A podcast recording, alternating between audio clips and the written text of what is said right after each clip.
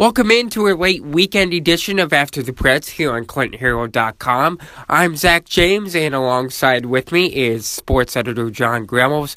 And Jon, it was a busy weekend for the both of us out covering many events: uh, conference wrestling for the River Valley Conference, the Mississippi Athletic Conference, and the WAMAC Conference, the Irrigatton Shootout, and uh, several other stories in tow. Let's start off with you in wrestling. Three different area kids were conference champions, uh, all three in the River Valley. Uh, Camanche's Baylor Krieger and Nate Tomes, and uh, Bellevue's Mason Lions uh, were crowned champions in the River Valley. Uh, Clinton had a decent day. Northeast had a really decent day with Wyatt Schmidt being a runner up. What did you notice from the wrestling scene? let's start with the mat. Clinton takes fourth in the conference behind uh, North Scott, Assumption, and Bettendorf. Probably about where you, where you figured they would be. You know, they'd hope to maybe battle for third if uh, if they have an ill Tyler Clark in their lineup. Uh, you know, they might have. Uh, he had beaten easily, handily both the finalists at that at 285 pounds. He was sick and not in the lineup, and they're also missing Darren Bethard. Uh, and yet they still placed at every at every weight. And so you look at uh, you know their starting lineup uh, from the start of the season to this weekend. You know, four starters I believe missing from then. So to get you know somebody placing at every at every weight's a nice accomplishment for them. Kind of what uh, Clinton's mo has been the last couple years under J.D. Lueders. You know, they they may not have any real hammers. You know, they'll have some pretty good kids but maybe not the guys who are going to be state champions. But but boy, they pick up a lot of points on the backside. They're in a lot of third and fourth place matches, and and they score points, and they're always, you know, that means they're always in a dual meet, and they're always. Uh, uh, placing fairly high in tournaments. Camanche uh, tied for third in its tournament. Uh, Nate Tomes with a quick pin in the finals. Baylor Krieger for the fourth time this year goes up against Trey Brisker of Wilton for the second week in a row. He beats him a little tougher this week, but a nice win for him. Mason Lyons uh, moved up uh, for Bellevue, moved up from 195 where he's ranked, but he lost to the top ranked kid in 2A last week who's also in the conference. Moved up to 220 and he uh, beat Colby Snodgrass of Camanche for the title there. And like you said, Wyatt Schmidt also a runner-up. Central DeWitt with a runner-up in Reese Westfall, who uh, was back on the mat. He did not wrestle at the uh, at the Lueders a week ago, but he's back. He's had a really nice year. He got second at 195 a good weekend of wrestling, and it'll continue next weekend with more postseason tournaments. In the basketball scene, Camanche had a big comeback in the Irrigattons tournament to defeat Timothy Christian. Clinton had a huge win over Fulton, 71 to 39, to snap a three-game losing streak, and one that they really needed to have with getting hammered by Muscatine, a bad loss against Davenport West, so that was good for the River Kings to get back on the right foot. Northeast just couldn't contain Stephen Rotz in Chicago North Lawndale and uh, Easton Valley, West Carroll, Prince of Peace, and Erie all won at the Irrigatton Shootout as well. Other local stories inc- also include Fulton Seth Sikkema getting 39th at the Illinois State Bowling Tournament on Sat- Saturday. You got to speak with Sikkema for a few minutes on Sunday night. What's your takeaways from what he said? He wasn't, you know, overly thrilled with his performance. Yet he said, you know, boy, that that's a big stage. He, uh, you know, he felt a little, uh, little pressure there and everything. Uh, you know, he was didn't feel himself right away, but he came on and he he put together two solid, you know, and took put together uh, four series of better than six hundred. So you know, a lot of us would be thrilled with with a performance like that.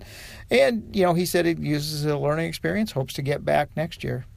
Clinton's Johnny Sullivan uh, announced his decision that he will Go to UNI next year to be a part of the football program and be a redshirt walk-on quarterback for Mark Farley and the Northern Iowa Panthers. You and I both have a huge appreciation for Coach Farley and what he's done for the Panthers program. We both have interacted with him in both of our careers, and a great guy to work with, and uh, a coach that uh, Mr. Sullivan is going to learn a lot from in the next four years.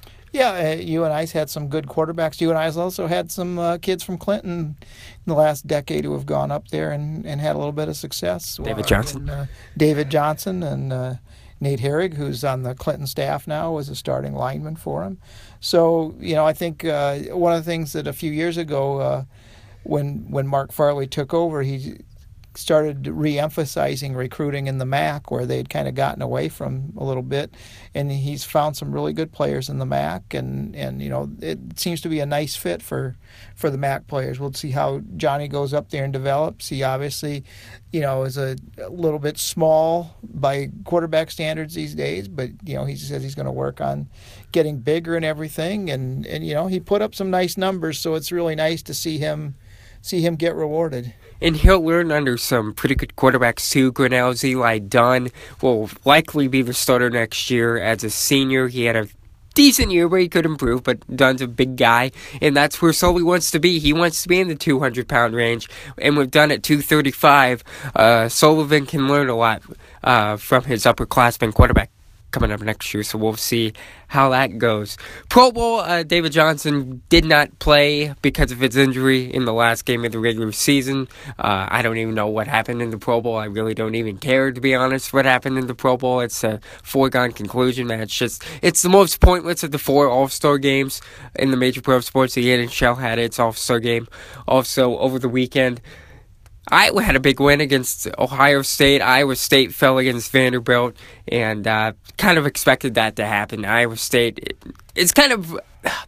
I don't know if Iowa State is a tournament team at this point. I really don't know. I think they're an NIT team. I really do. You know, Iowa, Iowa State, and Illinois all, all seem to be kind of the same. You know, they're they, they're obviously different teams and they have different skills and everything, but they're just from a team aspect, they're all kind of the same, and that you just don't really know what you're going to get from from game to game. And you know, uh, I I think if you know if you match those teams up and all they played was each other, that Iowa State would come out on top more than than the others, but you know when you're playing a lot of different teams, uh, you know, you just can't have can't have inconsistency. I want to see Drake and Iowa State play each other right now because I think that would be a much more competitive game than it was in the Hy-Vee Classic in the first weekend of December. Coming up this week, we've got some uh, pretty big games, including Camanche Northeast doubleheader, girl boy doubleheader on Tuesday. Uh, Northeast is trying to come off of a loss to Chicago North Lawndale.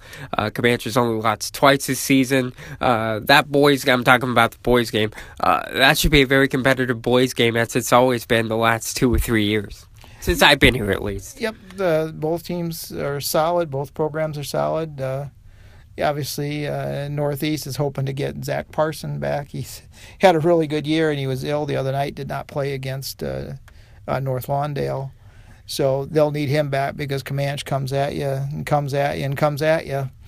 Uh, they won the first time around, but you know a little bit of contrasting styles, so it's it should be a nice game. Two uh, coaches kind of matching up and who are familiar with each other, so it will be really be really interesting. And we'll talk to you at the end of Tuesday night slash Wednesday morning here on ClintonHerald.com, SoundCloud, and on iTunes. For sports editor Jon Gremmels, this is assistant sports editor Zach James. Thanks for listening to After the Press.